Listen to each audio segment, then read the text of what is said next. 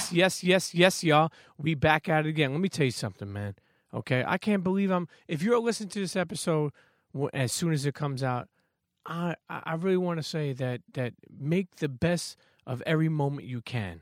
A couple of weeks ago, I was away on vacation, got a chance to recharge for a couple of days. You know, I always preach. I always say late nights, early mornings. I say that. I, I always say that, but it's it's important for you to get a chance to recharge your batteries. Okay, because it's important to to to stay. Well, let me tell you something. It may be corny to some people, but fucking health is wealth. But more importantly, spending time with the ones you love and getting a chance to realign yourself. I know so many people that hustle and work so hard. If you're from New York or you- you're from anywhere, you got to hustle just to just to be poor. You got to have four jobs just just to pay your light bill. But the hustle never stops. And I always say, use your j- use your day job to fuel your dream job. Okay? And if you're struggling right now, don't worry about it. But let me tell you something. If you have a passion project or something you love, okay? Don't give up on your job yet. Let that day job fuel it. But when you get home or every chance you get, put the work in to that side project, whether that be a brand, a website, a clothing line, whatever the fuck it is, okay? But I want to say, man, you know, uh, like I was saying a couple of weeks ago, I got a chance to recharge, go away to Dominican Republic with my family. My son, you know, it meant so much to me that my son was getting uh, stamps on his passport, that my son was on an international beach, you know? And now I'm about to go away with my daughter. My daughter's going to college. And I told her, let's go away for a couple of days and recharge before you start college. So so we can have some daddy daughter moments. Let me tell you something. If you are a parent, then I want to tell you this. The the greatest times are the moments you make. And there'll be memories that'll last forever. And if you're not a parent and you want and you're gonna be one, never forget how important those moments are. So, you know, I'm excited, man. I'm really thankful and blessed, man, for the little things in life. You know, just walking the beach and clearing my mind. And I'm I'm just really looking forward to come back and and and really getting uncomfortable. You know, and what I mean by that is is, is pushing myself to be a better version of me. You know, and, and not alone when it comes to that. You know, we we can't just get comfortable being who we are. You know, like if we're in a good spot and it's working, that's cool. But you can't stay comfortable forever. You got to get uncomfortable to really fulfill your dreams, to really mark off some of your bucket list. You got to get uncomfortable. So these recharges are going to align me to do that. And I hope that anybody going through something or or, or, or having a tough day or un- to, to understands that same thing for them. Internet, you know the Premium Pete Show. When when I tell you to open up your Twitter app, open up your Instagram app at Premium P at Premium P show worldwide, wherever you're from, whatever you're listening to, check the fuck in at me and and and let me know what you like. I always say shouts to people worldwide. I'm not gonna even go to the cities, the states, or whatever. I'm gonna say, listen, shouts to everybody worldwide, and continue putting your friends on, continue putting people on to the Premium Pete Show. I tell you before, I tell you again, the catalog is deep.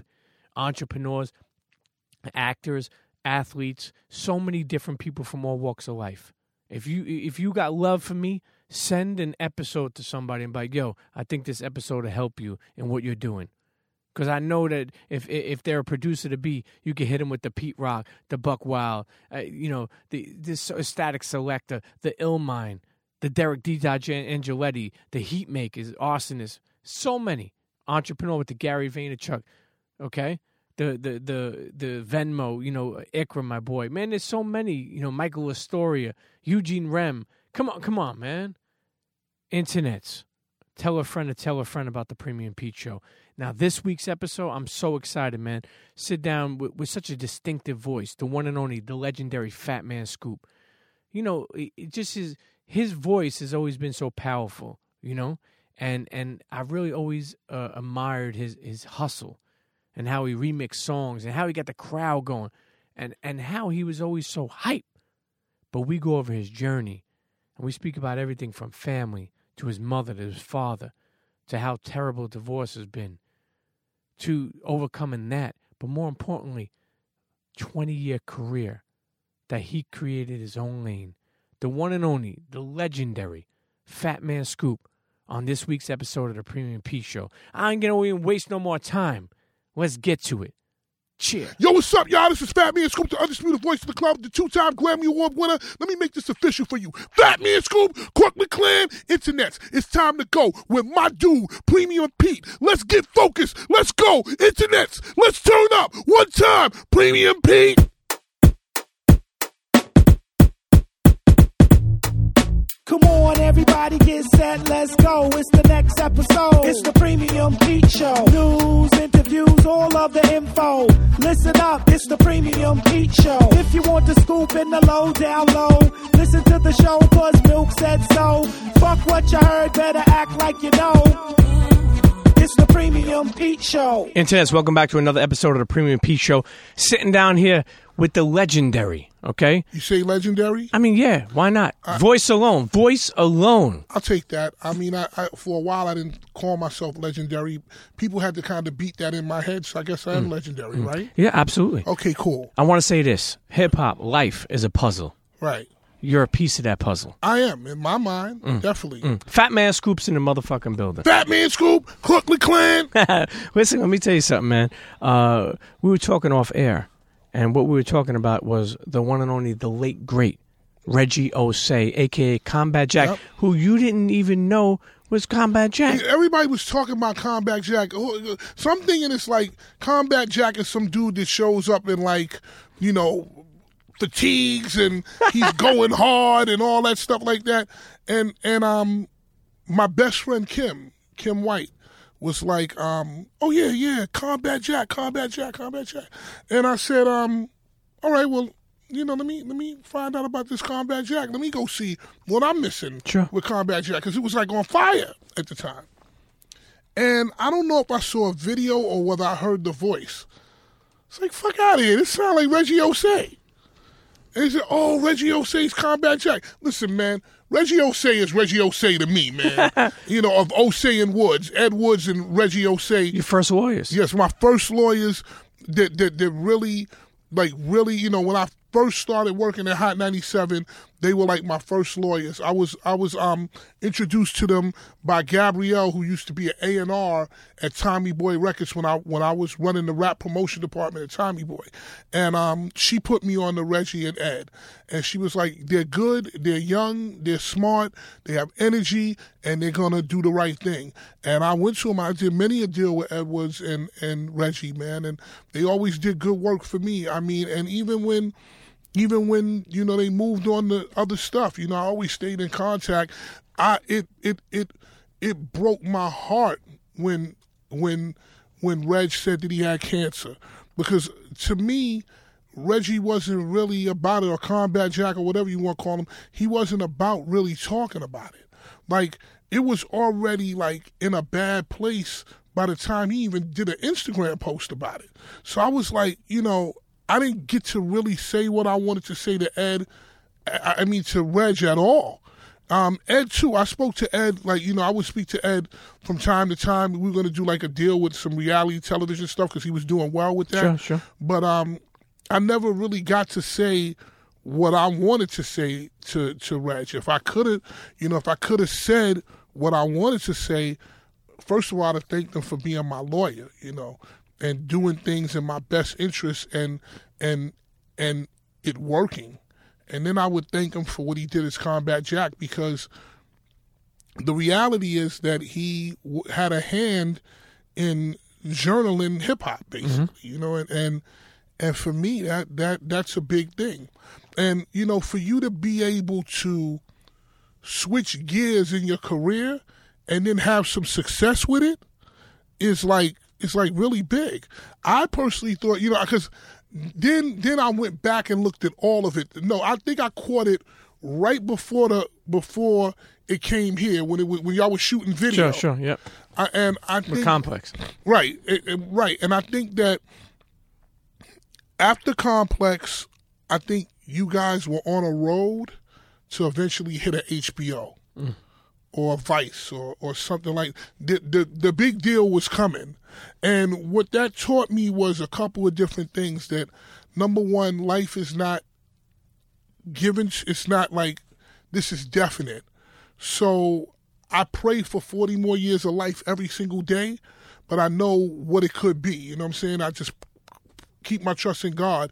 But one thing I did learn from Reggie and Combat Jack and you guys or whatever you want to call it is time is the ultimate equalizer. Mm-hmm. Time and consistency are the ultimate equalizer. So I watched the ascent and it was slow and y'all were doing it for a while but then it started to hit critical mass and then i just not, not even critical mass it was like ascending and I, I would call critical mass when you get like a major show on a major network but i definitely think that you guys were definitely headed towards that Listen, rest in peace to the the late great uh, Ed Woods and our brother Reggie Ossé. Man, I'll tell you, man, that shit fucking uh, jerks me up every time we talk about it. But I know that he's proud, looking down uh, on on that we continue to keep the name going and keep the love going for probably him. doing legal papers for jesus Oh yeah, I'm sure. I'm sure. While he's drinking a little bit of Hennessy. exactly But Like, listen- jesus take this i gotta take this language out of here but i'm gonna have a hennessy first Listen, young Fatman Scoop, right? Yes. How many is was Fatman Scoop the first name? No, my I think my first name was like my first name was like MC Reverend Ike or some some mm. something like that. Then it was like the Fatman Scoop Rock. Mm. Then as it then when I got to like Tommy Boy, I cut it off and made it the Fatman Scoop. So it was the Fatman Scoop when I was at Tommy Boy, and then I just cut the D off and it became Fatman Scoop, and that's what I'm stuck with. So it was it was like it was like a fucking forty syllable name, and then it, we got it down to like two or three. So you're young. You're young. You're growing up where in Brooklyn? No, I, br- I grew up in Harlem, man. Harlem, okay. Everybody thinks that because it's 'Cause Crooklyn, the Crooklyn Clan, Clan, yeah, yeah. it's Fatman Scoop Crooklyn Clan. I, I, I'm I'm from Harlem. I'm from Harlem, New York. Okay. And um, Crooklyn Clan is from from Canarsie, Mm-hmm. so that's where the Crooklyn Clan part of it came from. DJ Riz and DJ Sizzahandz are from Canarsie, Mm-hmm. so. You know, I was Fatman Scoop and they were Crooklyn Clan, but um, I'm I'm definitely a Harlem dude, man. To the end, man. Till they put me in the ground, I'm I'm gonna be yelling Harlem every day.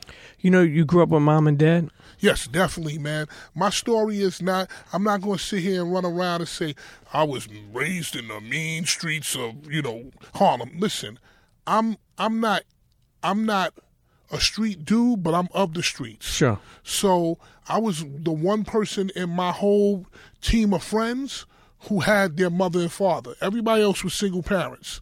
I was lucky enough to live with my mother and father, and I lived right at the edge of Harlem on 110th Street, right on Fifth Avenue. So, uh, you know, I, that was like real Harlem, and then now you're going into like you're going into like the part where white people live. You know, where you're not going to act really, really stupid. So, I mean, growing up, it was it was still wild out there. Like when I was growing up, it was like extremely wild. Now it's nothing, man. Now it's gentrified. It ain't nothing. Sure. They're selling almond milk on the corner. Huh? They're selling almond milk. Yeah, exactly right. and and yoga pants, like you you're not wilding out, but um, you know, I, I I so being that I was from Fifth Avenue, I have friends on the East Side, eleven ninety nine, and and all that stuff, and then I had all my friends on the West Side from Saint Nick projects and all that. So I used to hang uptown in Harlem, in the real Harlem, and in Spanish Harlem, and everything. But I, I came from a I came from a good life, man. My- You know, I wasn't broke, but I never worried about having nothing. What did mom and uh, dad do? My mother was a uh, was a um was a principal of a of a um of a um uh, uh, child care center. Okay. And um, she was there. She was there for about 45, 50 years. God damn. very, very respected. You know, this was on. This was in like on Crotona Avenue in the Bronx.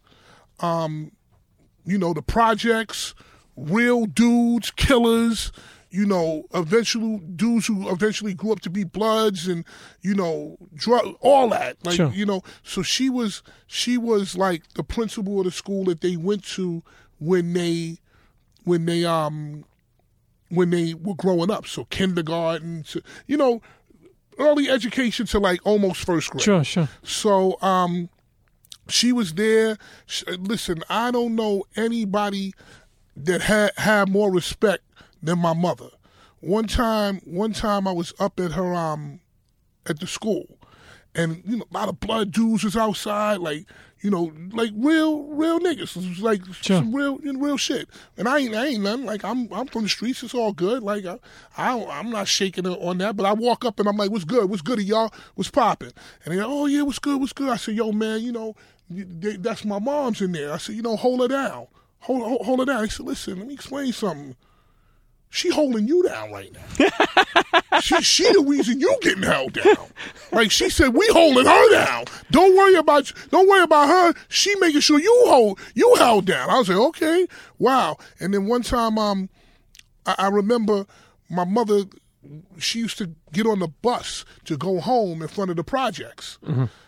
So they, they these two, you know, because um, again, she raised all those kids, and you know they went went on. You know, that's their early development. They went out, and she know them everything, and they were beefing with each other. Like it was, you know, two gangs, were, two drug dealers was beefing with each other, and they waited for her to get on the on, on the bus and drive away, and then they had a shootout. Mm. I said, Wow. "Wait up, hold on, man. That's I don't know. I don't know nobody that got respect like that." So she did that. My father used to work at a dry cleaners. Oh, nice. He was a, our foreman at the dry cleaners, and he, he was amazing with picking up like 300, 300 damn uh, pieces of dry cleaning with these with these two fingers, man. Like, but but that's that's what the, basically hard working people, man. People who really worked hard and put it down every single day. You know, I always speak about parenting uh, in, in every one of my episodes because it means that much. How how how important was that for you to have both parents? Like, meaning, like, did that help you? You know, do you feel like that helped you more? than- Um, I don't think it helped me. My mom was really the the main one. My mother was the real force in raising my brother and myself. She was like the preeminent force in really making sure that we were like good. Um, everything that I, you know, it, I got two different things from my my parents. So everything that I am as a person came from my mother. Everything that I have in my whether you want to call it comedy, because I'm kind of known for that being funny and stuff like that. Everything that I've ever had on that side has been my father. Mm. So his whole style, the way that he moved, that was all like my dad's stuff. But I, I, you know, just the fact that two parents were in the house and you saw your parents come home every night, of course that's strong, man. You whether your father is really heavy in your life or not, you still need that in your life. So I would say, I would say it, it, it was a, it was, it was important, man. a young Fatman Scoop, man, in Harlem. Okay, both parents. What the fuck did you want to be? I knew from the minute I knew, I had a my cousin Alan Jackson. Mm. His name was at the time his name was DJ AJ, mm. and I remember him. This is like I was man. I might have been like four or five, man. Like at the early point of like hip hop busting out in the in the in the um late seventies, right? And and um I remember them DJing and I remember like hearing the break beats and stuff like that. And I remember there was a dude. I was I was a kid. I was going to like Boys Harbor, man, and and and and parochial school, you know, Catholic school. Sure. And there was a kid. There was a guy in my neighborhood. Um, not only my my, my my cousin DJ a, Alan Jackson, DJ AJ, but there was a rapper in my neighborhood in Carver Projects named Elmo. And this is at the early part of park jams. So I could never go outside by myself. I was a kid. I was like seven, man. Like I couldn't go out and do that. Sure. I used to ask my mother to take me to the park jams. And when I saw those guys behind the ropes rapping, I said, this is what I want to be. I always knew what I wanted to be right from there, man. I always knew what I wanted to be. Easy, right away. And what was that? I wanted to be a rapper. And is there any influence besides, uh, you know, like any artists that you know were doing it too? definitely um you know dougie fresh because dougie fresh was from harlem um there was many people like you know just um you, the people that i think of like you know these are dudes who are a little older than me but they were pivotal in you know early early hip-hop a dude named kev ski and dr love um this is back in the days like now i'm like 10 11 now and now they doing like they doing like um 201 and and and something called Mike and Dave in Harlem, which Mike and Dave were like the original. They were the original rap circuit. So you know, if you are a rapper, you came out with a hot record like K-Solo or Sure. you know whoever. Your mom's in my to- business. Yeah, yeah. You exactly. You went to you went to Redman in the early days. You went to perform at Mike and Dave. So um, you know, people like that, you know, um, but really my influences my influence was Dougie Fresh because I was taught under his system. So if you go back a little bit, now I'm getting older. I'm like 12, 13. And it's me, myself, um, it's myself, a guy named Sean C, um, who wound up being the A and R at um, Loud Records and doing all the Mobb albums and some of the Wu albums and stuff, and um, a guy named DJ Steve D, who actually was the new new music seminar uh, DJ champion. We had a group. And and also one of my dudes, uh, D, uh, GE, he wound up going to college, and then when he went to college, we just kept the group going, and you know, the three of us, me, Steve D, and Sean C, were were in the Dougie Fresh apprenticeship program, basically, and and because I had a group, I was copying, we were copying them. It was an MC and two DJs. We they were good. So Steve D and Sean C were really good. So they caught the eye of DJ Chill Will and Barry Bee, and that's how we kind of got in.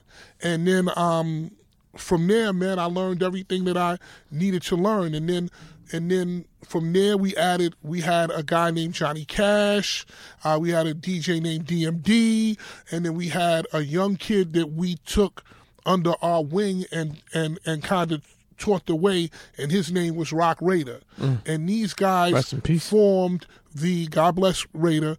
Um, these guys formed the core of what is now known today as the X Men or the X-Ecutioners. Mm, legendary. Yeah. So so I, I actually I was the only rapper in that in in the X Men. In the original X Men, I was the only rapper. Then um, uh, MF Grimm came in, and he was in because he was he was working with Raida. But I'm I'm like the the first rapper in that like original core group. You know, I, basically I like I was like these were all my good friends Sure, sure. and I was just the rapper, and you know, like people don't know that, but that's that's when it comes to turntablism, I really know what I'm talking about. And then Rob Swift came in, Sinista, um, everybody else that was that's in the X Men came in, and you know, it became what it became. Did you like Or your the X-Ecutioners. the ex- yeah. Did you like your voice uh, when you were growing up? I didn't even know what I had. Yeah. I was Did just someone tell you that? Did someone tell you anything? I was just a rapper. I was rapping. I was good. But your Like- cadence, you, j- just it's distinctive. It's it's, it's listen, our story was we were signed to Teddy Riley because because we knew Markell, which was his brother, and we were the rap dudes of Harlem. Like we were the rap dudes of Harlem. So we we were signed to them, and I was a rapper. I, you know, I had a good voice rapping, but I didn't even know nothing about yelling until I was forced to yell. And I was forced when were you forced to yell? I was forced to yell because um, my brother, Young Sav, Shouts to Sav, the homie. yeah, shouts to Young Sav. He's doing well. He's got a So proud got- of him. Yeah, he's got a he's got a um, Little seed. Yeah, he's got a he's got a son, my little nephew, and also he's got this kid Flipp Dinero. Yes. with the "Leave Me Alone." Yeah, yeah, that- that's a big hit. I And see that- Khaled rocking yeah, out to. Khaled, Khaled's rocking with it. It's gonna be, I, I believe, by December, it's gonna be like a really major national record. So, you know, my brother wanted to go. So, shout to my brother, Young Sav. Um, he wanted to go to school, and at this time, I was Fatman Scoop. I was on the radio at Hot ninety seven, but we had no. My parents had money. They had a little bit of money. But they didn't have no fifty, sixty thousand a year to be thrown Sure, away sure, in, sure. in Hampton University. So, um, you know, we were sitting around trying to figure out what we were going to do. What you going to do? And I had this idea. I heard DJ Kool go do "Let Me." Not, not. I heard DJ. I was driving in one night listening to Flex, and I heard DJ Kool do the song "Is New York in the house right now?" Hell yeah! And at the end of the song, it said, DJ Sizzahandz, Crooklyn Clan, DJ Wiz, Crooklyn Clan. And I went to Flex and I said, who is DJ Wiz? And I mean, who is DJ Sizzahandz and DJ Wiz? He said, it's not DJ Wiz, it's DJ Riz. Mm. And of course, I knew Riz from promoting records, Wild Man Steve, and all that stuff like that. And I went to Riz and I was like, yo, bro. I want to do a I, I want to do a record. Now I had done a record. I tried to do a Let Me Clear My Throat record beforehand, and it was the worst record in the history of records. This record was fucking terrible, man. Like it was like I wish I had it. If I had the tape, I'd I probably put my head down, but it was bad. I went to Riz said, "Come out to come out to to um Canarsie and see us." And I went out one day. The next day, and I was standing in front of a church in Canarsie, and it was me, Sizzahandz, and Riz. And Sizzahandz said, "Yell hands up," and I was like, "Hands up!" I didn't know what the I didn't know what the fuck I had. I just yelled what the man said. He said, "Oh shit, we got our own sampling machine. We gonna fucking do it now." And that's how Crooklyn, that's how Fatman Scoop and Crooklyn Clan were born. Mm. Did you ever work a regular job? Yes, I did. I worked at no. I worked at Mount Sinai Hospital as a um, as as a um, I worked in the laundry department. And what the laundry department was was it was like a room this big, and a little wider and a little higher, and they had shoots in the in the in the hospital where they throw down linen, dirty, pissy, shitty, from the operating room. If a kid shit on on on, on a thing in the baby, you know, wherever, whatever linen, changing beds, people pissing on beds, whatever, whatever it was, it went down in there, and it was your job to pick it up and put it in bins and take it so they could take it to the laundry. Very dangerous work. You know, you'd be dodging needles and shit like that. And I did that. I did that. And one day I woke up, man, and I was just because I had I'd already had a record deal with Teddy Riley. Mm. You know, that it, it, went bad at the end because of stuff that happened with Teddy, and Teddy wasn't in a space to do it anymore. But I went from having a record deal to doing that shit. And I woke up one day and I was like, man, I can't do this shit, man. I can't live my life like this, doing this shit for the next 20 years. Sure. Right? I said, you know, so I'm, I'm going to go call Puff because I knew Puff because Puff wanted to sign me. Long story, we can get into that later. But Puff wanted to sign me and my group, and I went to Puff and I was like, "Yo, Puff, man, I don't want to be in the music industry. I want to do. I don't want to do be a rapper. I want to do something." He said, "You could do record promotion." I said, "What's that?" He said, "You call the radio stations. You'd be dope at that. You'd be good." He said, "Yo, you want to come down and start on Monday?" Because uh, you know, Puff probably was like, "I get tired of it and I want to rap again." I was "Nah, I'm." I, I said, "All right, I'll come down on Monday." During that weekend, I went to school with a guy named Joe Kirkland. His name was Diamond D. Mm. Uh, Diamond D, the psychotic neurotics. Yeah. And I called Diamond and I was like, yo, bro, you on a label right now? He said, yeah, I'm on chemistry. I said, yo, bro, let me, can I come down here and be an intern doing something called record promotion? And Diamond was like, yo, man, go call my man. And I went down and I became an intern. And I bust my ass for like a year and a half Doing what? Being a record being a record promo intern, man. I opened up I opened my first job was opening up twenty six thousand CDs that of of um of um Poison Posse, which was like Sweet Tea's group or something that had the wrong label on it. And I had to open it up with a fucking with a fucking artist, you know those artists razor shits that Yeah. have like a triangle and shit. Open up twenty six thousand of them, take the wrapper off, and put the fucking new thing on there so that the CDs would have the right name on it. And the guy said, "Oh, you want to be an intern?" Darryl Lockhart was my mentor. So, oh, you want to be an intern? I said, "Yeah, I'll do whatever you want me to do. Go deal with these twenty six thousand. so I was over there doing that, right? I did that for about seven days, from 3 p.m. to 11 p.m. for about five, six, seven days. I did them all. I said, "So what you got next?" He said, "Go sweep the floor." Swept the floor. Said, "Yo, man, what you got? What, what else you got me to do? Yo, man, I I, I want you to to fucking uh, lick the stamps. All right, I licked 300 stamps. Okay, what else you what else you got? And I would go on doing that for a month. And one day he said, "Okay," he said, "Here's a list." of radio stations. I want you to call them and make sure they got the record. Just make sure they got the record. It was like the the fucking C list or D list. It wasn't the real people. And I called them. And he said, "Well, now talk to him and make sure they got our records and make sure everything's cool." I talked to him. I was, you know, they I got him. Then he said, "Yeah, man. All right, take my B list." And I took his B list. I did the same shit. I got friendly with them people. Then he was like, "Yo, man, here's like my A minus list. Go fuck with my A minus list." Then I went and I started killing the A minus list. Right? He was like, "Okay, I'm gonna do a little bit of marketing over here. I see you fucking not playing because there were other interns, but I had a kid on the way, so I was focused, man. Like I, I was doing this to keep feed my family. He was like, "I'm gonna do some marketing. You take the A, the A. You just, I'm not gonna give you the A plus. Get the A list. I'm gonna get the the top dudes. I'm gonna keep talking to the 30 top dudes. You do the rest." And I was talking to all these dudes, and I was took that list and I was doing my shit. So I was doing the A, B, and C list. I got a call from Albie Ragusa at Tommy Boy. And he said, Would you be interested in working at Tommy Boy? I said, Doing what? He said, Being a record promo man. I said, I'm a I'm an intern, bro. He said, You're an intern, I know that. I know that. He said, but every time I get on the phone and I ask the DJs, the these DJs, who the last three people you you talk to, they keep meant they keep saying Scoop from Chemistry. So I was, he was like, "Yo, man, I had to come and get you." He said, "I know you're an intern. I, I did my research. You're an intern, but you need to work here, Tommy Boy."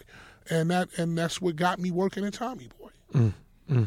And I took Tommy Boy. I did my thing at Tommy Boy. I murdered him, and I took that to Hot 97. Mm. And when Hot 97, by that time my brother was getting ready to go to school, and we needed a way to we needed a way to get this money up. I had the skills from knowing how to be a crowd participation guy with Dougie Fresh. I had the contacts at radio from being a radio promoter and being on the radio. I just needed a record and Crooklyn Clan helped me get that record, and and it was all to put my brother through college, and he went on and did his thing, and he made he made me doing that work. He made me taking those risks worthwhile, and and and because I did that for him, now I got a record that's lasting 22 years. Mm, mm. Now, now, now, did you know that was going to be a hit when when you put that out? Bro, did the guy that know? Did the guy that do the theme, the Rocky, know it was going to be a hit? You never know when you do a record, you never you think you can think that it's hot, but you never really know what you have. Like, do you think the dude that made din din din din din din din din din din din he probably was in the studio like, oh, shit's hot? But he didn't know that that shit was gonna be the motivational fucking sure. anthem. Sure. I was sitting. I was sitting on on the floor of DJ Riz's house writing Be Faithful. Bass drop, bass drop, out, out, out, out, out, out.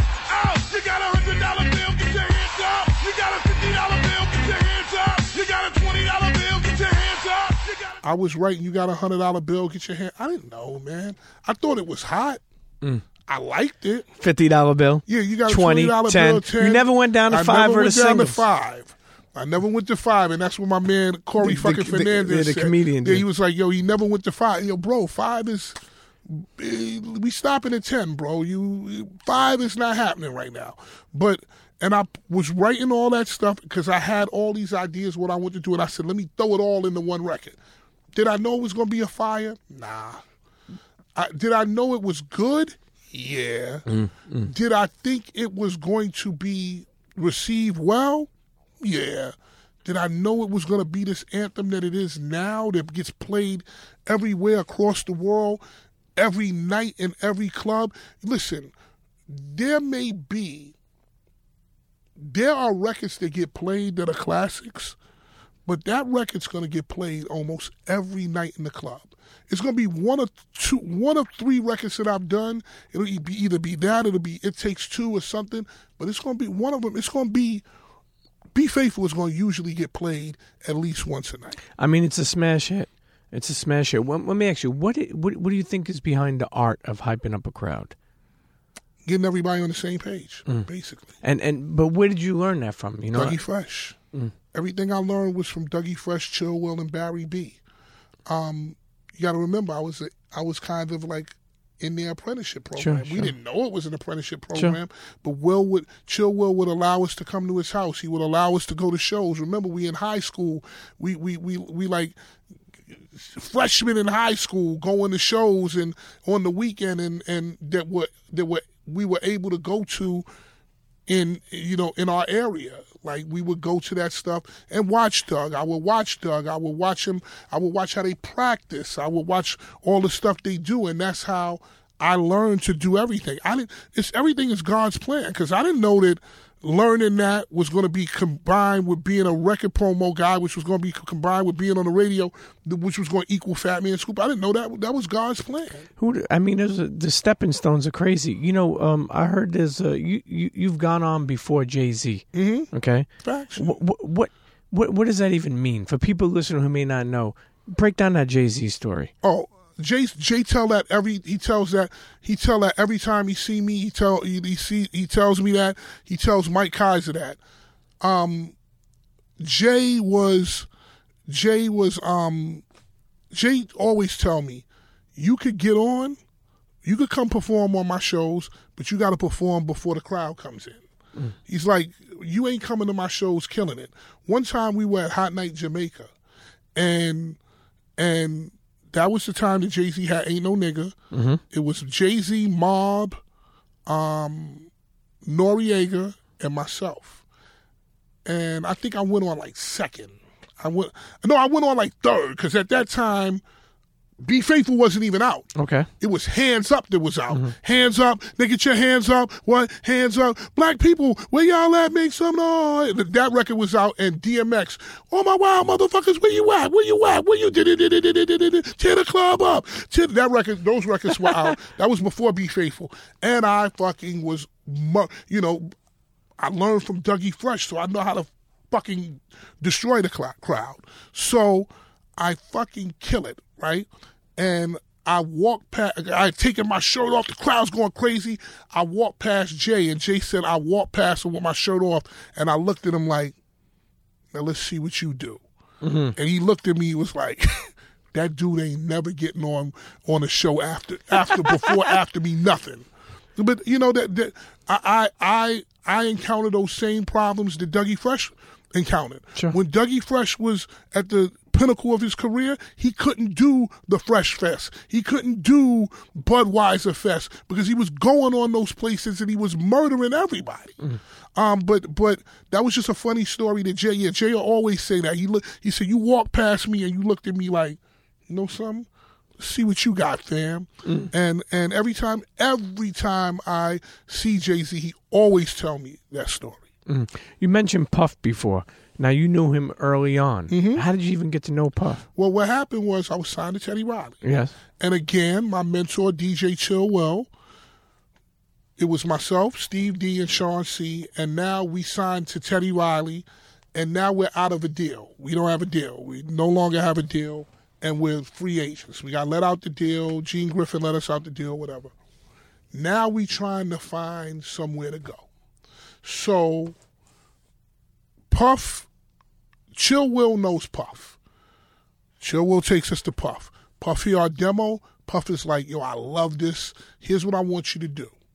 I want you to rhyme. He said, I want you to keep rhyming hard, right? And then we're gonna put you in a suit and tie, and then we're gonna make you for the ladies.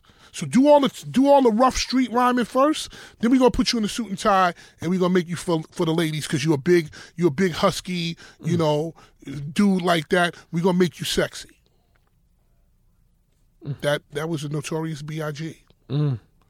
This was like maybe I don't know two years before the, the notorious B.I.G. So his, you're saying his plan that he had with He had you plan. never worked out. Well, I didn't. I, I I didn't.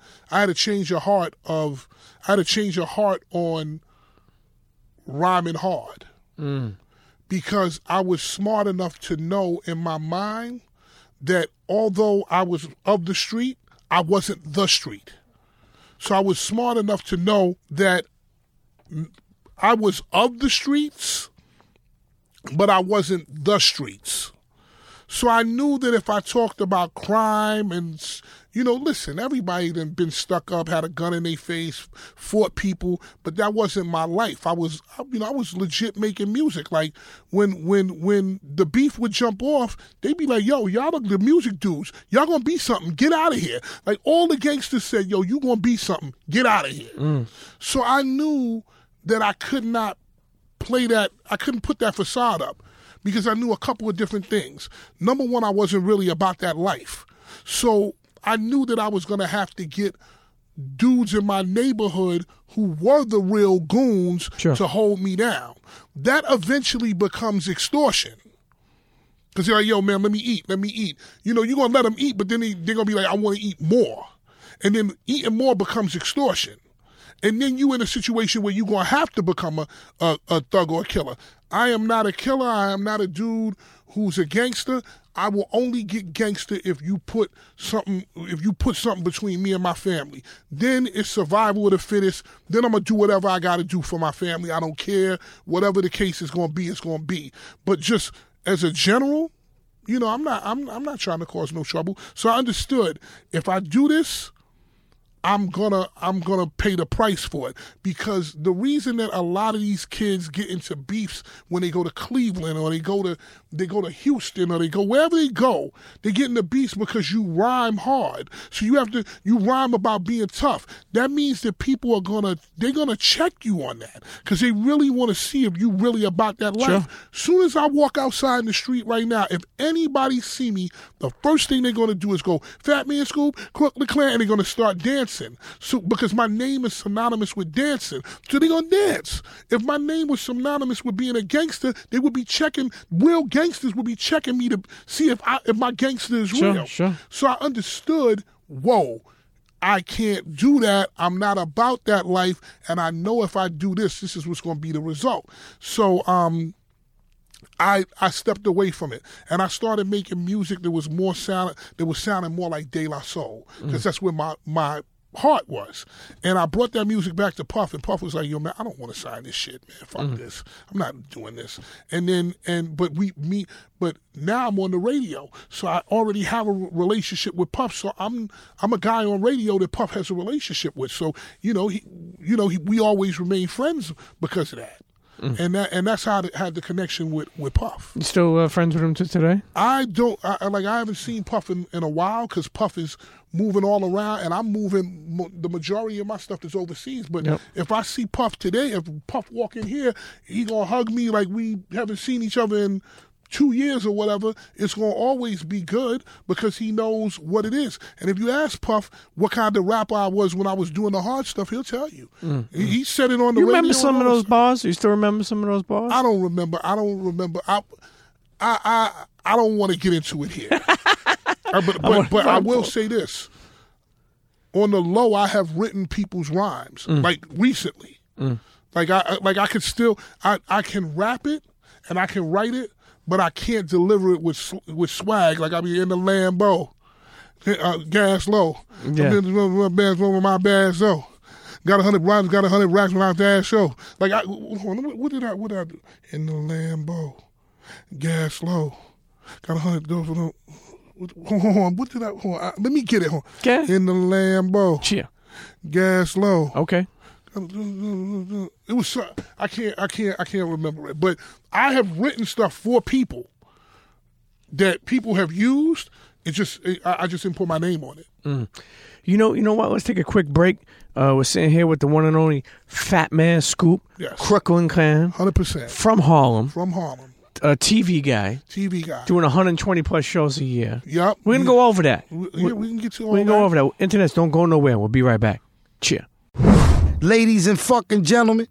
I goes by the name of the legendary, the extraordinary, and the very, very, very, very, very, very, very necessary. Derek D. Angeletti. And my man, Premium Pete, and I'm on the Premium Pete show. Check me out.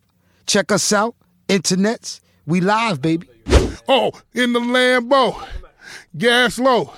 You can see the host from my last show through my glass door. Got a hundred racks. I, can't- remember, but I, I've I've written a couple of I've written a couple of records for people, and and I, you know something, I still love to do it. So once I get to a certain point, I may just I may just write creatively for other people. Yeah, I mean, I would. I would just love get my to shit that. off like I that. mean, you're diverse. To me, you're a diversified chameleon. Thank So- you. You know, somebody that could, uh, you know, adapt to anything. Yes. You know, another thing, like you know, people may hear a Fatman Scoop. People that know you or don't know you, people who know you, are like, oh, what's he? What's you know the word? The word we live by today is what's he up, been up to, or what's he doing? Not even knowing. And I said this before we went to break that you do about 120 shows a year. anywhere between 120 and 150. Mm, I've been working 44, 48 to 49 weeks a year for the last 20 years overseas. And Mm, Tell us about that. Where and- Mm. blessing, man. You pick a place, man. Only place I haven't gone is Afghanistan, Iraq, Iran, Israel, and Mexico. That's it. Mm. Every and I think Fiji. The rest of the world I've hit.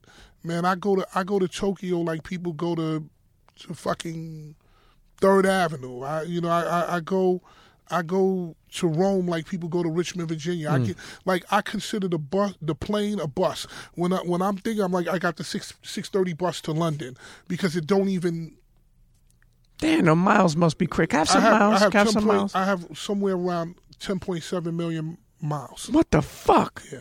Scoop some of that is in economy and some of it is in business.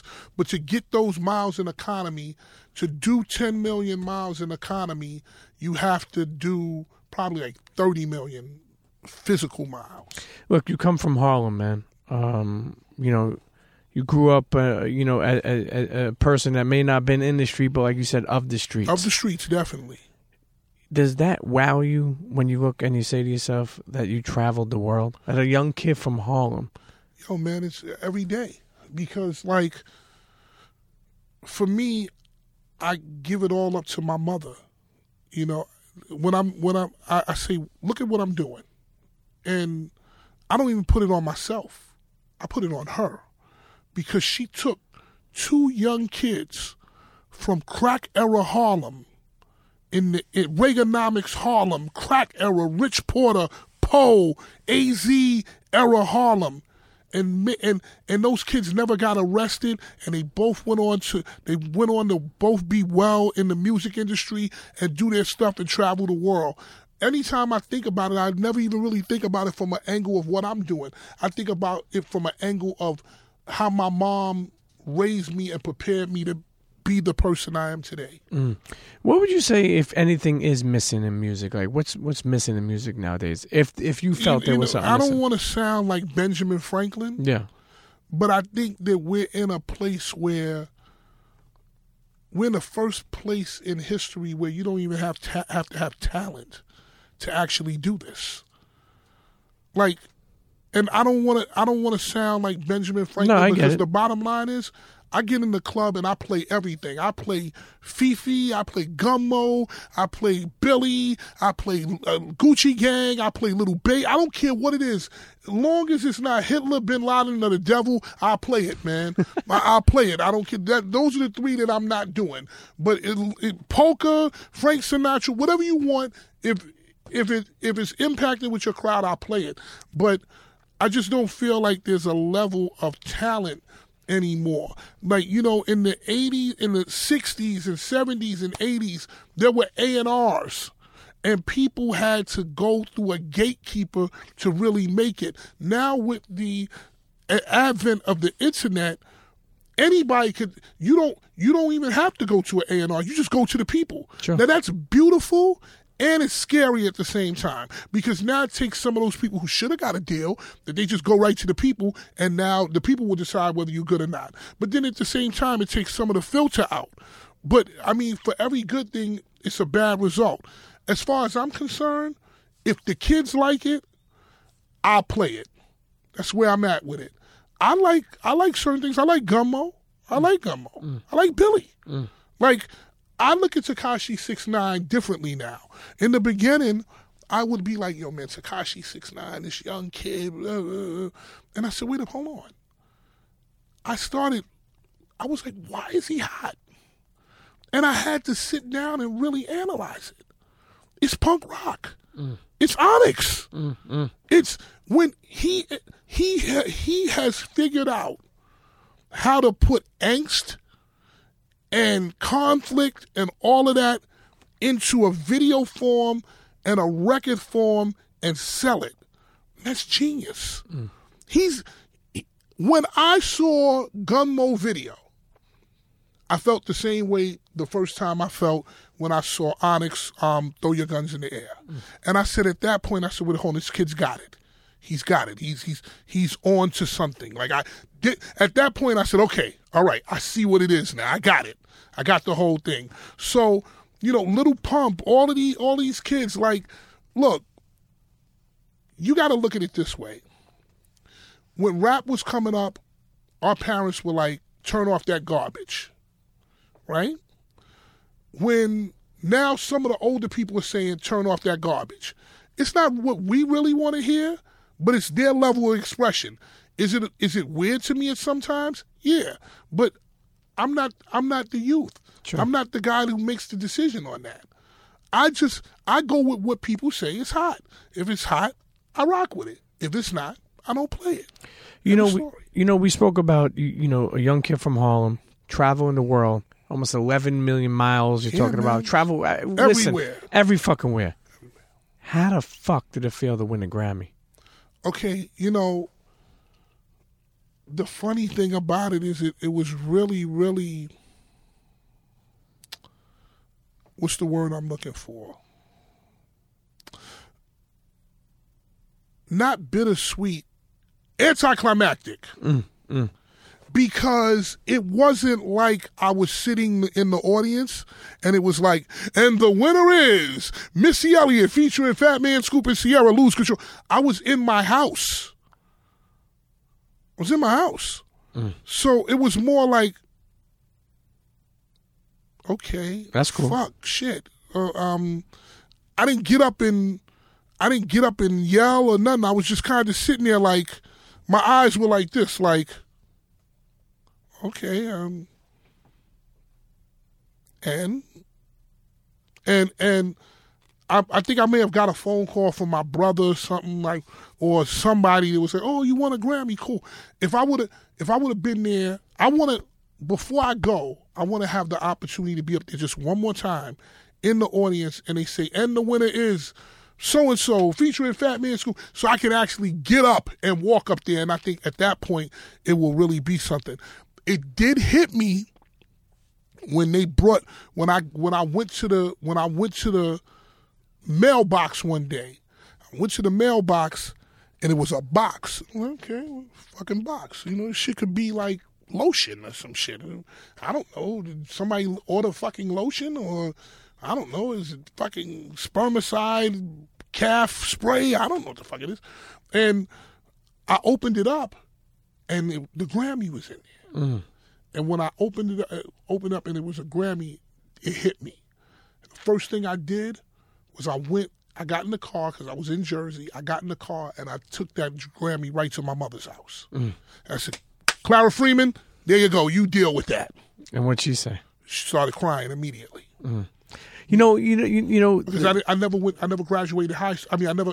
I graduated high school, but I I dropped out of co- college in the first semester. So that right there is my college diploma. So I was like, Ma, here's my awards. You go look at them. No matter what, you wake up in the morning, you look at that, you know your son did something. He did something with his life. I'm sure they looked at you. I mean, I don't know, but I'm saying I'm sure they looked at you. You know, when you when everything you were doing, like music business looks good, but it was a hustle for a long time. Oh, hell I'm sure. yeah, I'm sure there was is. years that you you were like, "Fuck, man, I'm not even making good money here." Did they ever look like, "Yo, what are you doing with yourself?" Okay, Now, was that the the moment where they're like, "Okay, no, no. we get it." okay, here's what it was for me. It was I was when once I got out of Mount Sinai and went to Tommy Boy, I was killing right out the gate. Like I was making decent money. You know, when I became Fatman Scoop, you know, I was in in when I was Fatman Scoop at Hot 97, I was making seven hundred dollars to go and be a, an appearance at a fucking car at a car dealership and shit like that. When I became Fatman Scoop, that's when the real money started kicking in. But in the my father, my father, because when I was a young kid, I was I used to be in in my house at three o'clock in the morning, making beats and writing rhymes at three o'clock in the morning while my brother was sleeping in the other bed, and my father would be like, "Stop fucking banging on the, stop banging on the fucking," you know, he would be pissed. Sure. My mother never said one thing. She said, "Leave him alone." My mother always said, "Leave him alone." It's like he's banging on the thing. I can't wake up. When I became, when I was on the back of the Source magazine, that's when my that's when it started to hit my dad. And he was like okay because my mother never had she never had one one morsel of disbelief. She always knew what it was. When that happened and i hit the back of the source and he could pick up a magazine because somebody in his job said have you seen this have you seen this junior? He's like what he said your son is on the back of this magazine. Mm.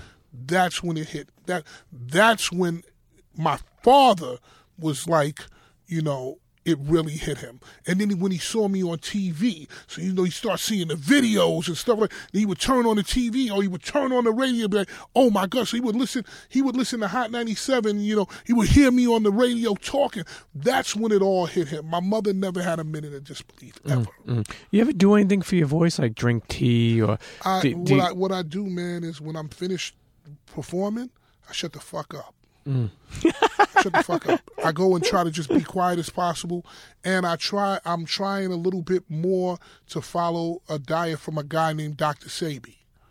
Um, if you know anything about health, Dr. Sebi is the man. Like I'm trying to find follow an alkaline diet because the alkaline takes out the mucus in your in your throat. The mucus is what makes like gives you a hard time and makes your voice sore. You have no mucus, you, your voice is not really messed up. It's clear. Or you know, I'll drink room temperature water and stuff like that. Mm.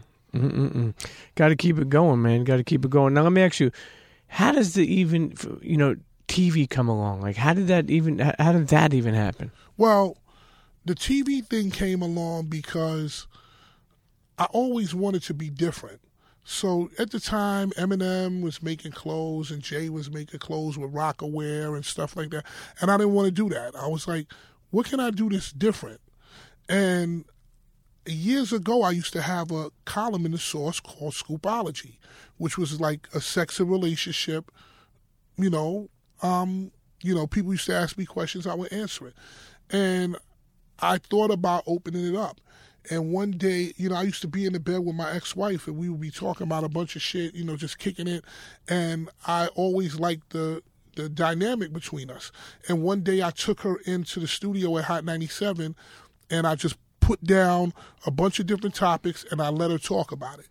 And I gave it to my manager at the time, and they he was like, "Yo, we got to do something with this." And we created the Man and Wife podcast. Mm. And the Man and Wife podcast with my man Alex Lasky, who was the director, was a fucking amazing director. He's like, I trust him with my life when it comes to comedic genius. He he was really really good. We created about 100 episodes, and my manager at the time, Charlie Stetler, was able to get us on MTV. And we had a very nice run on MTV. And this is actually black, back when they didn't want black people on television. We were on, we were the blackest thing on MTV. Like we were the blackest thing on the network. When like now it's about you know you can you can be on MTV. I mean, be on VH1 or wh- wherever those shows are and do whatever you want. It wasn't like that back then. But that show, even though it was on for a year, a short time, the impact that it had was so amazing because people talk to me about that to this day. It was it was one of the most beautiful things I ever created because I created it out of love and and doing something with me and my wife and, and my ex-wife and just just from a place of love and fun and I had amazing time doing it. I don't know if you watched the show. Yeah, absolutely. But again, that was my father Classic. with the, with the with the high with, with the high so- black socks and the underwear and the tank top. On any Sunday, you could go outside. Anybody who knew my father, they'd be like, "Yo, man, you dressing like your father with the flip flops and the sun." He would be out on the middle of Fifth Avenue, just just doing it like that, man. On on any Sunday. Mm-hmm. And wh- and what happened? How did that just end? It just didn't. Well, it ended because just just issues with with business, man. Issues with business and certain people at the network not wanting to to deal with it and stuff. Because, bro, we were ahead of everything that's Sure. going on right now. If I would have brought that show out right now, it it, it would have been on like ten seasons. But um, it, it it was that, and then you know just just issues with that, and and you know I. Once that happened, I became very sour to the business, and I didn't want to do it anymore. I just want to move to something else. You know, you, you go by the name of Fatman Scoop. So obviously, it would make sense of you having an ice cream parlor. Uh-huh. What's the truth to this? Is it true? Eventually, I want I want to have a, a ice cream and um and grilled cheese kind of place. Really? Because I love grilled cheese. You know what? You, you ever heard of Mikey Likes It? No, where's my oh, no uh, uh, uptown? He has one in Harlem. Yeah, yeah, I- yeah. I go to that one. I and, go to that one. and he has one down. Yo, you and him need to do a flavor yeah, together. yeah, yeah. My, actually, that that that location is right next to Denny Mo's, which is my barber shop. Mm. So I've gone in there many a time. It smells great in there. Have you ever Frederick? Douglass. Yeah, yeah. of Yeah, it it, it it it it it fucking I'm I'm gonna link that for you, man. Yeah. Both of you need. Yeah, I, I haven't. I haven't. I met him one time. We were standing out outside on Eighth Avenue together, just kicking it. But I never really got deep into it. At some point, I do want it. Like I have certain things that I want to do now. I, I need to get certain things together. I want one more run, one more real run in the record business. And then I just want to take it to other ventures. That's where my, my goal and my focus is pointed towards right now. Just making one more run of records and not records, you know, not records like, here we go now, because that's over. Sure. You know, yelling on a record is over. That's, Evolving. It's evolved. I, I I just want to do like the DJ Khaled thing, you know, just say Fatman Scoop and then let the artists do their thing and, you know, write, and like I said, write raps for dudes and, you know, stuff like that and be creative on that side. You know, when when I seen Khaled take off, I really, I mean, he's talented and he's been around and he put his work in and he grinded and I- got a lot of love for Khaled, but I really, I was like, man, like I feel like that could have also been you. You know, Yeah, but- now, now I'm not saying that like your journey has been amazing also. Well, there's a there's a couple of reasons why I'm not on the level of DJ Khaled, and part of that has to be with, part of that deals with being honest with yourself and looking in the mirror. Um, I didn't take risks. Okay. Um, I lived on the oh I'm Fatman Scoop I'm good legacy. I had a level of fear, so I didn't do things because I was afraid of being judged. But how the fuck you gonna be in the music business and not be judged? And then I had a very painful divorce, which took about five years for me to get myself. I'm just hitting the corner now. I'm just hitting the corner in. I've terms of in terms of being all right, man. I was totally devastated by the divorce that took place between me and my ex-wife. So, with all of those things, that cocktail, I was messed up. Should I should I be like Khaled? Of course. But the one thing about Khaled is that he wasn't afraid. He did work for it. I remember when Khaled was busting his ass. I remember when Khaled was getting with my brother working records. He was doing the same thing I was doing when I was starting at the beginning of Fatman Scoop. I did it with a with a kid named Chris LaMonica. Me and Chris LaMonica were almost like my brother and Khaled when Khaled first started out. Had I taken the steps and I'd done what I was supposed to do, I would clearly be where Khaled is. But that's not the way that the trajectory of my career went. Now, that doesn't mean that at some point I might not gain that back or I may do it in a different area. Like, for example, I'm about to start my own podcast, mm. doing, doing, you know, talking about all kinds of stuff. And it's going to be crazy. It's going to be like my old radio show on Hot 97 called Ignorant Radio. I'm going to do it more like Ignorant Radio, just talking shit and having fun and opening up my other podcast, which I have with Raj Kacheka. Shouts to um, Raj. Um, um, OPP, other people's podcasts.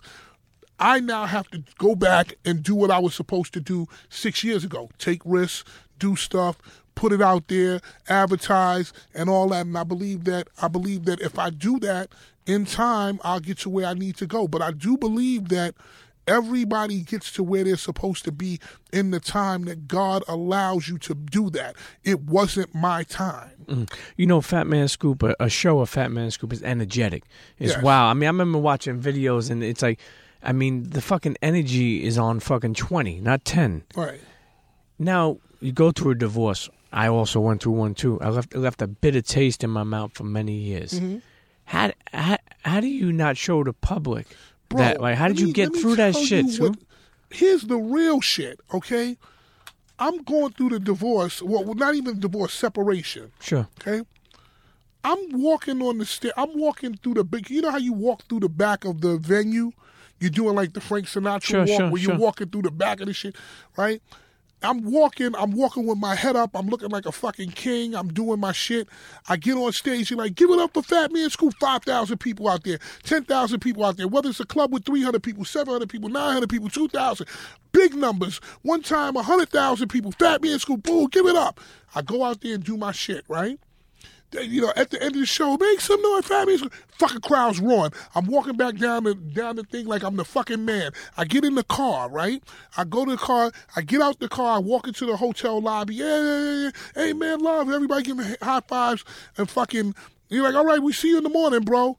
I go in my room. I'm in a fucking fetal position mm. because one thing that entertainers have to do is they have to turn it on when they don't want to turn it on. And listen, I would be on stage damn near ready to cry over the shit that was going on with, with me and my ex wife. But for me, and I know this might sound crazy, the stage for me was the thing that got me through it because that's where I felt the I didn't I didn't have any more problems. Like for that 30 45 minutes I had no problems. I wasn't really 100% focused on what was going on, why it happened, what what, what happened. I always just had fun and enjoyed myself and enjoyed the energy of the crowd. When I got off the stage, I was fucked up. But when I was on that stage, I was always great, man, because that's where I I had the most energy. If you've ever been a performer on stage, the be- if you've never been a performer on stage, this is the best way that I can explain it to someone. It's the closest to the Holy Ghost and God that you can get the feeling that you get when you on stage is like what black people call catching the Holy Ghost. It's the closest that you can get to God without going to heaven, in my mm-hmm. opinion. Mm-hmm. And I would just experience that euphoria of being on there. But when I got off that stage and went in that room by myself and started thinking about my ex-wife and what happened and why it happened and what went on and whose fault it was and all that, I would be upside down because I really loved the woman. Mm. It, and our, our our divorce had nothing to do with cheating, infidelity. I never touched a woman for 13 years while I was with her. It had to do with other issues. But when you love someone so deeply, man, divorce is a motherfucker. Yeah, yeah. I wouldn't wish divorce on Bin Laden, man. I, I wouldn't wish. I, I wouldn't wish that shit on Bin Laden. Yo, you, you uh, listen. I, I speak about it all the time, man. Uh, I've been through it, man. It's tough. It, it's it's it's it left a bitter taste in my mouth Yeah, for many years. mhm, definitely. You know, um, and you're right. I, I used to tell people I don't wish it, you know, because this is a tough struggle to get through. Listen, first man. of all, you got to start all over again. You got to start all over again. You thinking about them while you starting over. You doing all that. So for me, where I'm at right now, I'm not going through another. I, I went through two marriages. I'm a two time loser. I'm good at. I'm good with this man. I'm good with this.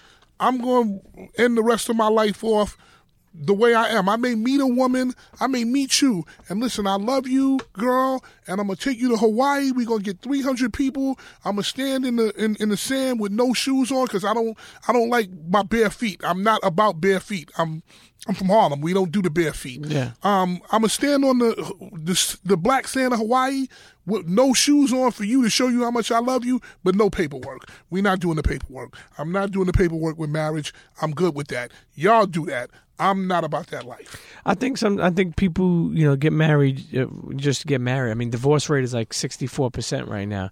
You know, people people are getting But you but you know why though, right? well, com- well, people don't communicate, right? Ah, it's not even that, man. I feel like people don't take the time to get to know each other. It, well, you, that's very deep because I, I have a, a theory about that. I'm gonna I'm gonna break down the two things that I was thinking about. Number one, people talk fuck first and talk later. So then you wake up in the bed with a chick who has one leg, three eyes, and fucking multiple sclerosis and diabetes. And you say, what the fuck happened? Because you didn't talk to her. You didn't take no time to learn this person. You know, for me, I'm not going to lay in the bed with no woman unless I know her for at least three months. Because I want to talk to you. I want to know something about you. I want to know where you stand, what you stand for, what kind of person you are, where where you coming from. Uh, listen, if I'm gonna get if I'm gonna get your body, I'm gonna get it anyway. It don't have to be today. Most people want to do what the minimum of what it takes to get that woman in the bed. That's all they want to do. They want to talk to her. They want to FaceTime her. They want to call her incessantly. And okay, now it's two weeks. Let's get let's go to the bed. They want to go to movies and a dinner. Some whatever the minimum is to get you in the bed. They want to do that. But when you get in the bed, you don't know nothing about this woman. So when you find out that she's a fucking maniac and she's at your door with a fucking with a fucking kitchen knife at three o'clock in the morning stalking you. You don't know why it happened because you didn't talk you didn't talk to her. You don't know nothing about her. Mm. Right? So my thing is that I want to get to know you. It takes time to get you know you. Number two is this right here is the worst this is the reason for sixty four percent of divorces. The phone. The phone. This is the worst thing that has happened to a man in 65 years, man. The phone, listen, I because of what I used to do with man and wife, people still hit me for relationship device, relationship advice on the internet, on the DMs. Every time somebody gets jammed up, it's always around two or three different things. It's around Instagram, it's around direct message on Facebook or, or, or, or Instagram, and it's always something that you did. Hooking up with a girl. A lot of that comes from Instagram. A lot of that comes from Facebook. Back in the days before the internet, if you if she was the baddest chick in the neighborhood, we knew it, right? Mm-hmm. The baddest, the best guy in the neighborhood had the baddest chick. Then you met whoever you met, and you didn't know any chick. You, you didn't know any other beautiful women. Instagram, you could see a bad chick from Oklahoma, uh, uh, Toronto, Tokyo, Malaysia, uh, uh, Istanbul, wherever, fucking New Jersey, whatever. It's too much. It's too much attention that is going away from people people's relationships. And when people can see too much, you won't want it. Instagram is a killer to men because men are visual. So when you see big asses and big titties and big legs or whatever you like, if you like thin women and you see a woman that's thin, you you, that's what you're fixated on. So when you go home, you're actually not even in a in a, in a focused place with your wife because you're looking at other shit. Mm. Then, God forbid, you start liking some shit. Okay? Every and, and fella, if you're a man out here, please listen to what I'm saying to you because it's very important. Instagram is somewhat the devil. Okay, I'm going to explain this to you because it's going to get you fucked up and you're not even going to know what's happening. Listen, if you're out there and you're a man, just know this. If your girlfriend, significant other, woman that you think that's thinking about giving you, fucking you, anything, follows you on Instagram, they can see the exact shit you're doing. So you think that nobody's paying attention when you are liking big asses and big legs and pe- women bent over, but they all they do is go on the following section and they look at the shit that you're liking. Please know that this is happening because it happened to me. I had to be cleaned up. A, a young lady came to me and said, "Look, I, I, I see everything you like it. So now on my Instagram, even though I'm not doing nothing, everything on there, the way that I like pictures on Instagram, if Jesus wouldn't like it, I don't like it. Yeah, no, listen, This way I can be clean. th- th- that's what it is. You know, you were on Celebrity Big Brother. Yes, I was. How, how was like that? Uh, We're talking having- about all kinds of wild shit. Yeah, but how was that ca- having a camera? Like, isn't that all day long? It's all day long. It's 24 hours a day. How, um, how was that? Like, how was that? I learned something very important in there. Wow. I learned a couple of different things. I learned how to deal with people in a close space. So if you ask me before Celebrity Big Brother to share a room with somebody, I could have never done that. And then when I got out of Celebrity Big Brother, I was with my manager at the time, and we had to share rooms and stuff. I was able to do it because I was comfortable with living in a space close with another person that I really didn't know like that. The one thing that I learned about it is you are who you are. Mm. You can only fake it for but so long. That's why I have. That's why I believe in talking to a woman two, three months to figure them out because you can't. You can't fake it. So if you are a chicken head or or, or you're loose, you can fake it for a couple of, a little while, but then eventually, walk, walk, it's gonna come out. It'll be quick, but walk, you, you're gonna see it. Um, when you're on a show like that, you see people how they really are because you can act for a certain amount of time, but eventually that shit is coming out. The real you is coming out. Um, I also learned, I learned as they learned me, because they on that kind of show they learn everything about you, how you move, how you. So they knew how to eliminate me from the show because they knew what I would go for and what I wouldn't go for. But at the same time, I paid attention to how they would do stuff. So if I didn't want to do certain things, I would say it on the mic, but I would say it through conversation. Like, yo, my arm is fucking hurting. It feels like I got a fucking, a fucking something in my spine. So they'd be like, today you don't have to do this. So just like they were learning me, I was learning them. But the the thing is that you can't hide.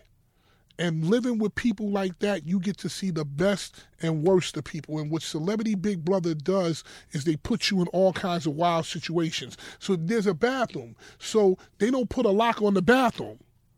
So that makes it so that if you're taking a shit, somebody could actually walk in. So we had to start making little. I started making little things like, listen, if the blue the blue thing is on the thing, you know somebody's taking a shit. Like, don't go in there. What, whatever. Once you now you deal with people not having no internet, no phone, no nothing. People start getting stressed. They do wild shit, and you see everything that you want need to see about people on that show. Mm. But it was a great experience. Listen, I still talk to Jenna Jameson. I Really? talk to Farrah Abraham from time to time. I talk to um, uh, uh, Daniel Daniel Baldwin's uh, Daniel Baldwin, who's um, Alec Baldwin's Yes, brother. yeah. Um, I talked to Austin Armacost, who was on the show with me. James Hill. Talked to all those people. I talked to like five or six people. Still, still people who are friends with me to this day. You know, um, as we wind this episode down, I do want to say one thing I really value about you and something that I really take uh, very uh, strongly to is parenting. And uh, I always, you know, uh, have this uh, this style that I live by that I've been pushing for a long time to people.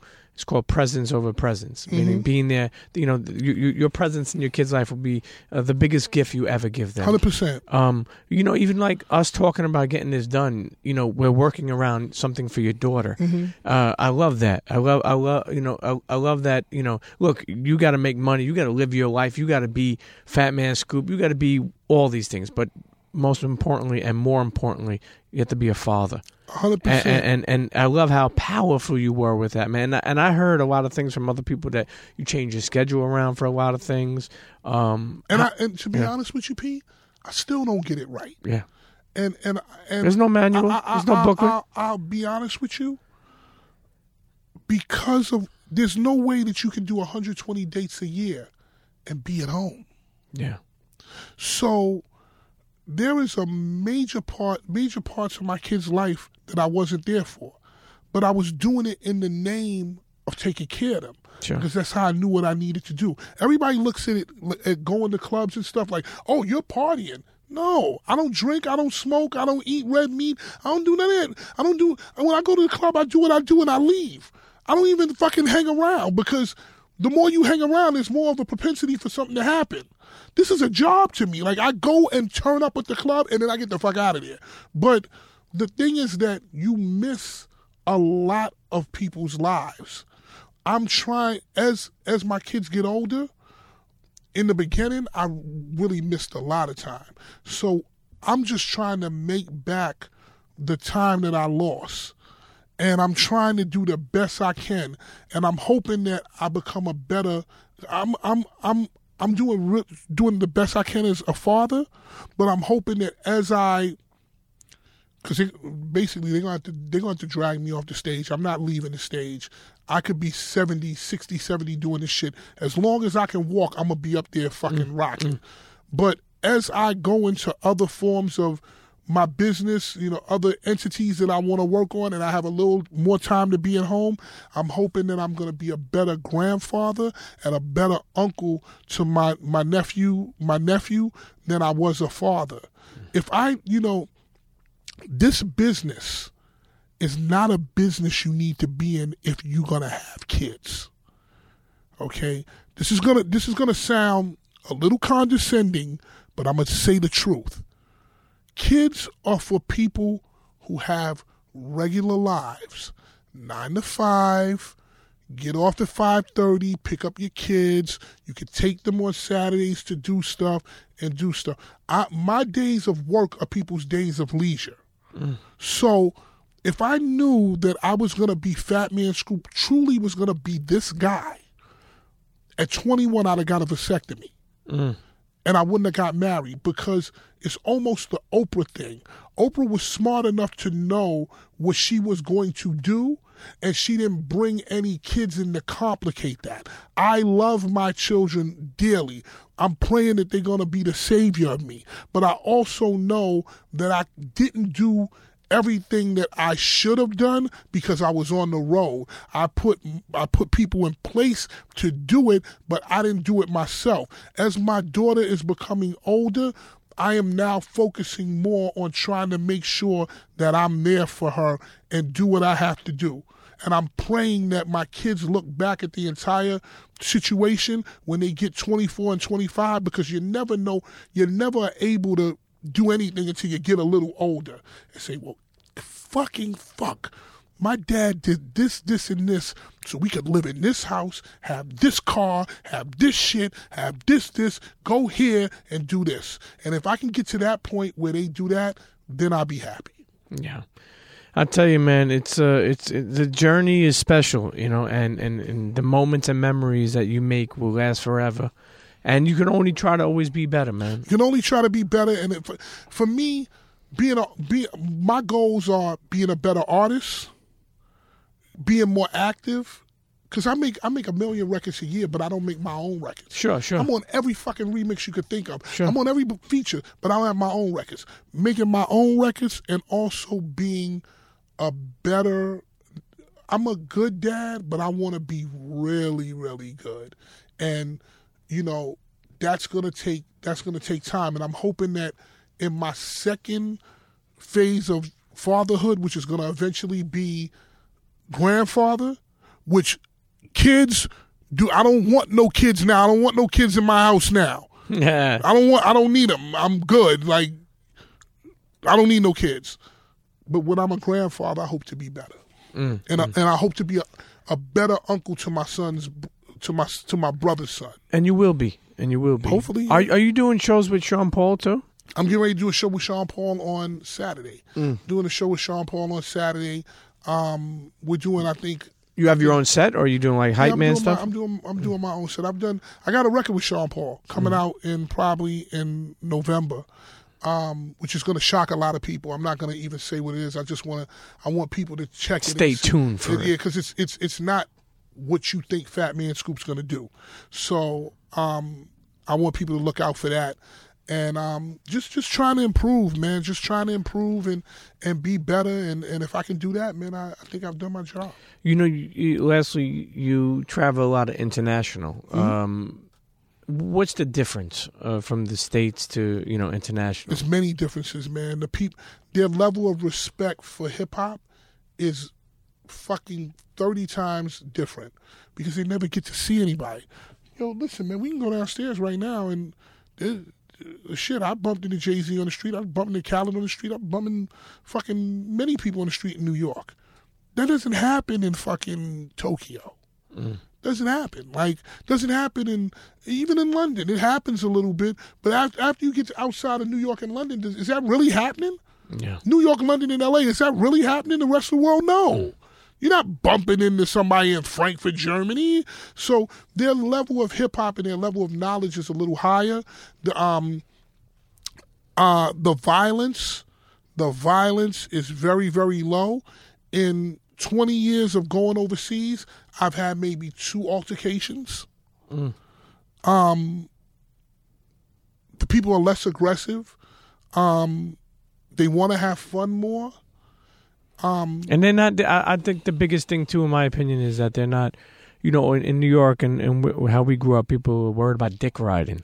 Right. They're not worried about that shit. No, they're not they wanna, worried about. They dick want to. riding. They want to show you they, love. They want to show you love. They want to show you the experience, everything.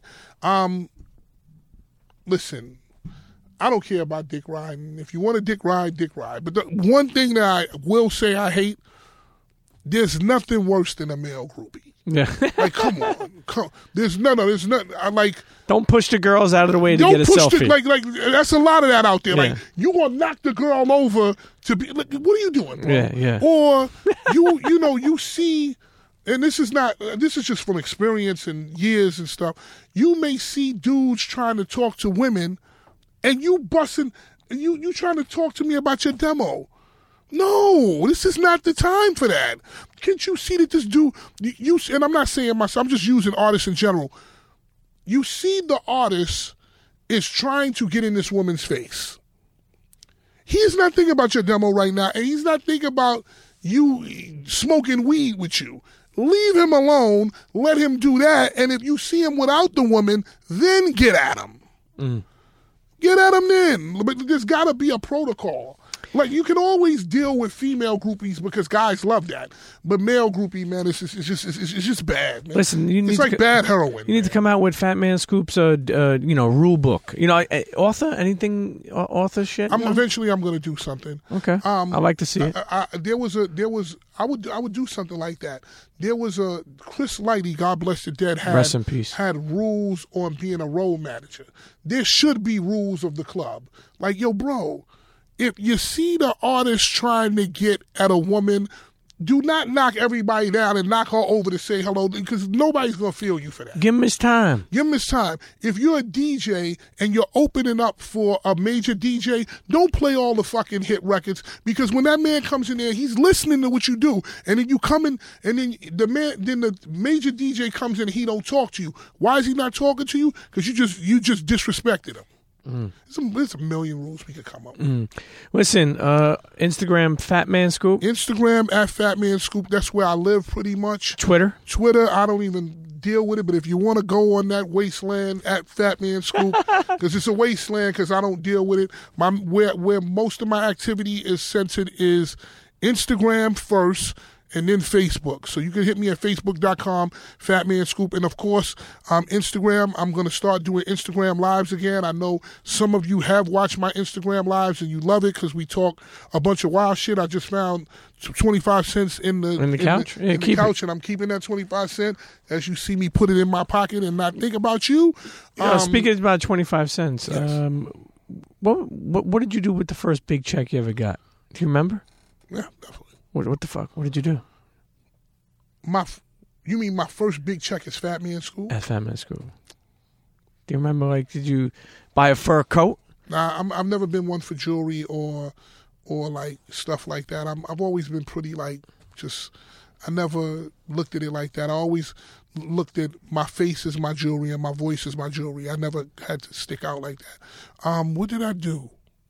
My first big check. Yeah. I know what I did with it. Well, I paid I paid my brother's my brother's university the first year. really? Yeah. First major check I got, I paid for Hampton University the first two years. Nice. I paid I paid for it. Listen, you're a family guy, man. There's a lot to be proud of. The journey has been so long. What, 20 years in the game? years, man. 20 years in the game. The and, record made twenty years this year. and 20 years in the game, and it's still not the, not only the record. It's still just beginning your journey. Well, I'm I'm listen, in Jesus' name, I hope I get another 40, 30 years to do to to to even give you the next thing because what I'm working on now is I want to be a talk show host because I I look Mm. I can I'm- see it. Yeah, I'm naturally inquisitive. I mean, I if anybody knows me from my days on Hot 97, I just want to take that and, and, and do that, and I'm that's what I'm starting to do, kind of uh, rationing out my time so I will have the time to do the Fatman Scoop Show and then have Premium Pete on there, and where it says the Premium Pete Show, you can take that out for a second and put Fatman Scoop, and then you could t- you could take the logo and put it back. I'll be in there when I leave. eating all the fucking uh, t- mozzarella and tomatoes, the chicken nuggets. Yes. We'll get the fucking We're vegan sure- sliders. we're gonna with that. we going to Carmine's. I'm gonna make sure that we eat all the Italian food that we can possibly eat. Uh, lastly, listen, uh, Scoop, man. Um, one thing I really lo- you you love, like I said, about the family and how much you care. You, have a big heart. You may be a big guy, but you have a big heart. Hundred percent. And and and you know, I'm I'm sure, and I do want to uh, send prayers and blessings. I know that you have lost your mom and and pops, and Mm-hmm. Yeah. and I'm sure they're looking down, proud as Definitely. you, man. Proud of you, man. I, I look at this like this, man. When and I and I'm and I'm talking long range, man, because I don't like talk about death because I think that a lot of time, you know, when Tupac and Biggie talked about death, I think when you talk about it, you bring it upon yourself. So I'm gonna talk about life. When my life is over, God willing, 30, 40 years from now, I want when you I want it to be like my mother. My mother helped so many people, man. She was integral in so many people's lives. She had like a thousand people at the at the wake, you know, people coming in from everywhere. I want to be known for the shit that I did for people, who I put on, who who I gave wisdom to, who I helped when they were fucking down, who I said encouraging words to. I, listen, because I can't leave with the money. Mm. Can't leave with the money, but the money's nice though. Mm. I want the house. I want all the shit again. You know, after the divorce, I want all that. But I do want, I want to be known for who I helped and who I made better. Mm. And listen, I, I put people on in this business. God bless the dead. I put Megatron on. Mm. He was my protege before he got killed. Mm. He was on Hot 97 doing his own thing. I put other people on in music and television and all kinds of shit. So that's that's the way I want to be judged, you, you, you, last thing. Somebody listen to this who you know is a host, is a MC, is an entrepreneur in the making, but it's not fully there yet because it's a very small percentage. Is struggling, but then it's good. Struggling, but it's good. Wants to give up, but then is talented. What's some uh, words you have for him? You got to keep going. And guess what? Entrepreneur, host, MC, whoever the fuck you are, whatever the fuck you do, let me tell you something, sir. I fight with it, and ma'am, I fight with it every single day. The life of an entrepreneur is fucking hard because every day you're fighting against the grain. Until you become the fucking Bill Gates then you you know then you got champagne problems. But you got to keep going. The main thing is to keep going and keep working and understand that consistency is key. Over and over and over and over and over and over again is what's going to get you the results. Because mm. guess what we didn't know who who the fuck Fetty Wap was but Fetty Wap was out there in Paterson doing that shit for like seven, eight years mm-hmm. before he came with. I said, "Hey, what's up? Hello," and you know, you you work until it, work, takes you fifteen years to be an overnight Sure, success. sure, sure. So you've got to. I, I, I would say consistency is key. I would say always be invested in education. You know, my mother used to say, "You're gonna learn for the rest of your life." Beat it, ma. Come on, don't talk to me like that. Don't don't tell me that. To this day, I'm going to take classes next Monday, learning things about the internet that I need to know in order to take my game to the next level. You're going to always have to learn. So be committed to that process and be be committed to the process of learning be be consistent. 50 Cent told me something real one day when we were talking. 50 was like, yo, any man that can do something consistently can be a millionaire. Mm. If you can rap good and make good songs consistently, millionaire. The man who hits a ball consistently, millionaire. The man who puts a ball in a hoop consistently, millionaire. The man who knows how to run fucking, I don't know, Facebook ads consistently at a high level, millionaire. Mm. So if you can learn to do something consistently, millionaire. Guess what? It is not. Everybody think this shit is like instant coffee. No, you got to put some work in, and sometimes that work's gonna hurt, and sometimes that work's gonna take a long time, and so and you gonna have to deal with failures. You can't be in this business of trying to win and deal with failures. Hey, you got the LeBron James who just, and even LeBron James didn't come out of nowhere. Sure. There had to be fucking hours of hooping to do that shit. He had the natural talent, but, and guess what? To be as good as he is, every day, I heard that man's ethic, work ethic is fucking nothing less than insane. I can't even stay on a diet six days. Okay, this guy is fucking like a beast. But then at the same time, he's getting thirty million to do that. If somebody said you're going to diet for seventy days for thirty million, I you guarantee I'd look like fucking Scoob, yeah. I'd look like fucking Tom Brokaw or Matt Lauer or some shit, because I'd fucking lose the weight. But um, Oh shit. it's just a constant. It's just a constant process of having to be able to put it down. You're not going to be a hit tomorrow. You're not going to be a hit tomorrow. But are you going to be able to survive those days and push until you're a hit? Listen, at one point in time you were in a fetal position, but you're here. I'm here, man. You're here, and it never Yo, bro. gives up. I just turned the corner too. Never gives up. I, I just turned the corner. Never- like last year is really when I hit the corner of being in an okay place about what happened with my divorce. And, and listen, the women that I was married to, I ain't gonna lie, I'm always gonna love them. It just is what it is. Sure, I love them I in a it. different way now because I'm not with them, but they always gonna hold a special part in my life because I was with them. And I had good times. I can't fucking say yo. Sure, memories, man, moments. fuck those hoes. I fuck those. I'm not saying that, man. I like I fucking had great times with both of them. You know, so you're always gonna have that. But now, but now I'm at a place where I turn the corner and now I feel good and I can get up and keep my head above water and now I'm ready for the next part of my life, man. Fatman Scoop, has Crooklyn Clan. man. Like we we've been talking for like 90 minutes. Nah, it's all it's all good, man. Listen, uh, like I said, uh, your contributions to this shit, man, will Thank you. forever be appreciated. Thank you. I appreciate it, man. And you know, I I'm gonna leave everybody on this. I have been blessed to do this. I did I did the songs that I did out of love for my younger brother and taking care of him.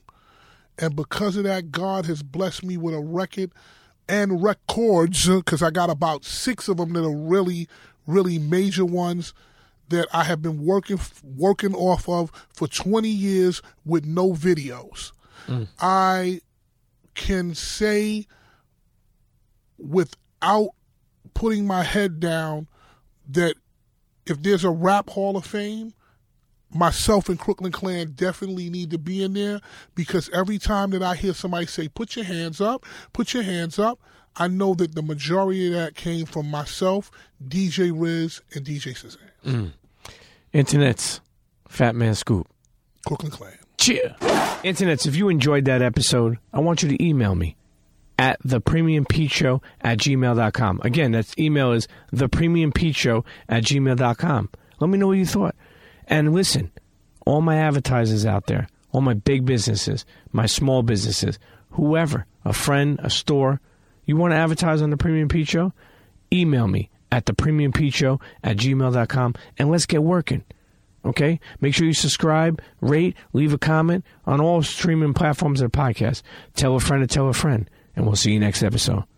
Cheers.